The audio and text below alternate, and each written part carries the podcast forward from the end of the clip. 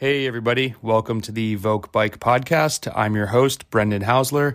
If you are new to the podcast, welcome.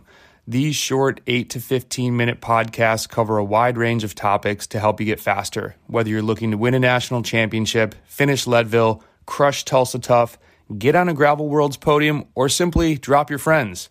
If we've never met, I'm the co founder and president of Evoq Bike.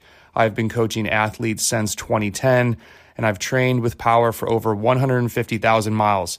I've also won three Masters national championships, but I'm mostly proud of my nearly 100 Pro 1 podiums simply because it shows my consistency in the game and my hunger to get better for not only myself, but the Evoq community, which includes you. If you enjoy these podcasts, please leave us a review on Apple or follow and download the episodes from Spotify.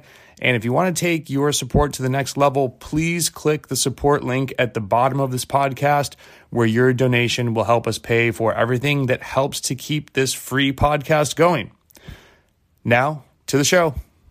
Okay, I need to preface this one with no, I am not picking on any online plan, but I had an athlete who said to me, Why my biggest goals are really these longer gravel races that are five to six hours, but this plan only has me doing hour and a half rides.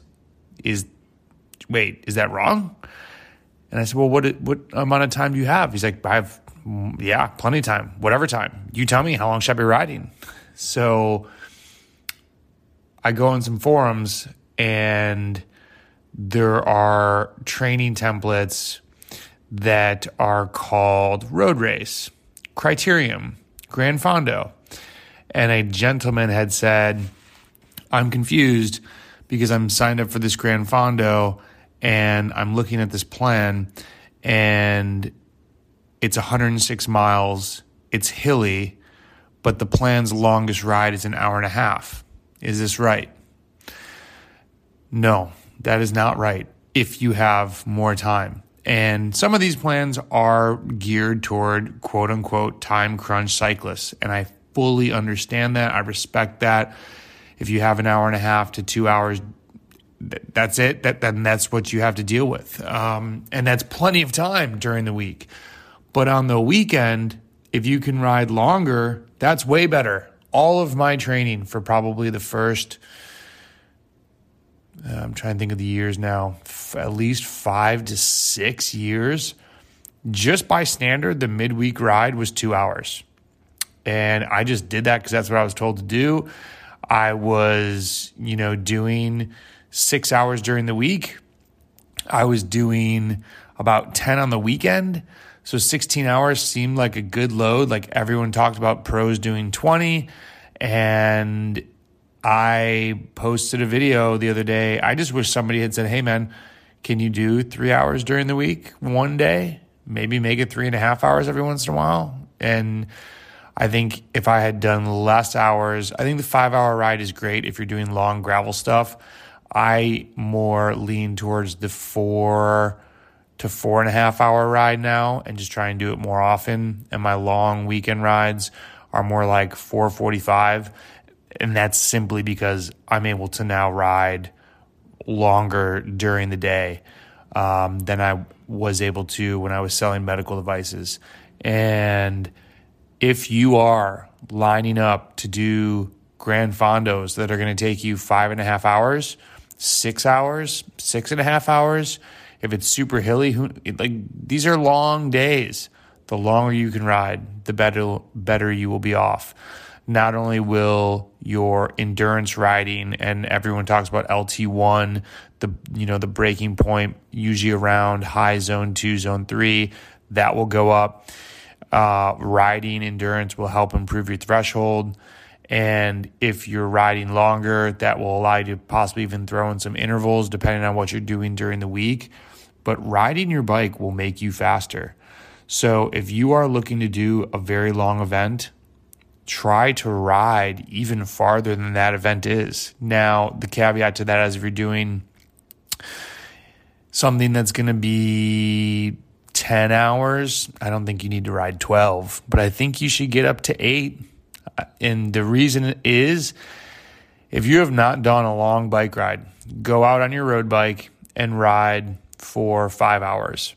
Now, maybe the next weekend, go out on your road bike and ride six hours and try to average the same watts and try to finish strong. Personally, from personal experience, the difference between a five and six hour ride is very different. It's only an hour, but it seems to take so much more of the day. That last hour is pretty damn tough. Now ask yourself, whoa, if I'm doing a 10 hour event, I have four more hours to go still. So I think you need to go from six to eight and just see what that, that, I don't want to call it dark zone is. See what that area is like. Because even if you leave at six o'clock in the morning, you're going to stop probably half, you know, half an hour to 60 minutes of stoppage time. So you're getting back closer to three, uh, unless you're Superwoman or Superman. Uh, three o'clock will very quickly become five o'clock. By the time you like limp the bike into the garage, you get some food, you get in the shower, you get cleaned up, you tell your partner, spouse, friends, whomever, cat, dog, how was your crazy eight hour adventure? really takes nine hours with stoppage time. You eat dinner and then it's bedtime. Like it's a full, full, full, full day. And you're probably going to be a little tired in the morning. Uh, it, it might actually be quite enjoyable feeling. Depends on your history of life. We won't even go on that tangent. But yes, this is going to be a short podcast, just encouraging you to ride farther. And this is a problem with templates. They don't talk to you, they don't understand necessarily what you're doing.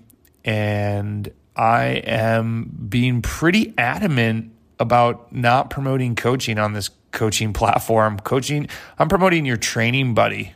Get a training buddy. Because, I mean, if you asked your training friend, hey, I've got this five hour event should I ride longer than an hour and a half? I think anybody that has any knowledge about cycling training would say yes. I, am very confused who would say no. So, good luck with your training. Use, de- oh, man, yeah, use some common sense. I think that is common sense, right? I'm not trying to be nasty or take shots. It's just if you want to do a long event, ride your bike. Riding your bike and you don't even have to go super crazy hard. Keep your intervals as you do them now. Just add more volume of endurance, slowly layer that on. If you're doing eight hours, maybe you're doing, so if you're doing hour and a half rides, let's say three times a week, that's four and a half hours. And then you're doing three hours on the weekend, two one and a half hour rides. So you're at seven and a half hours. So let's go from eight to 10. Just do eight to 10.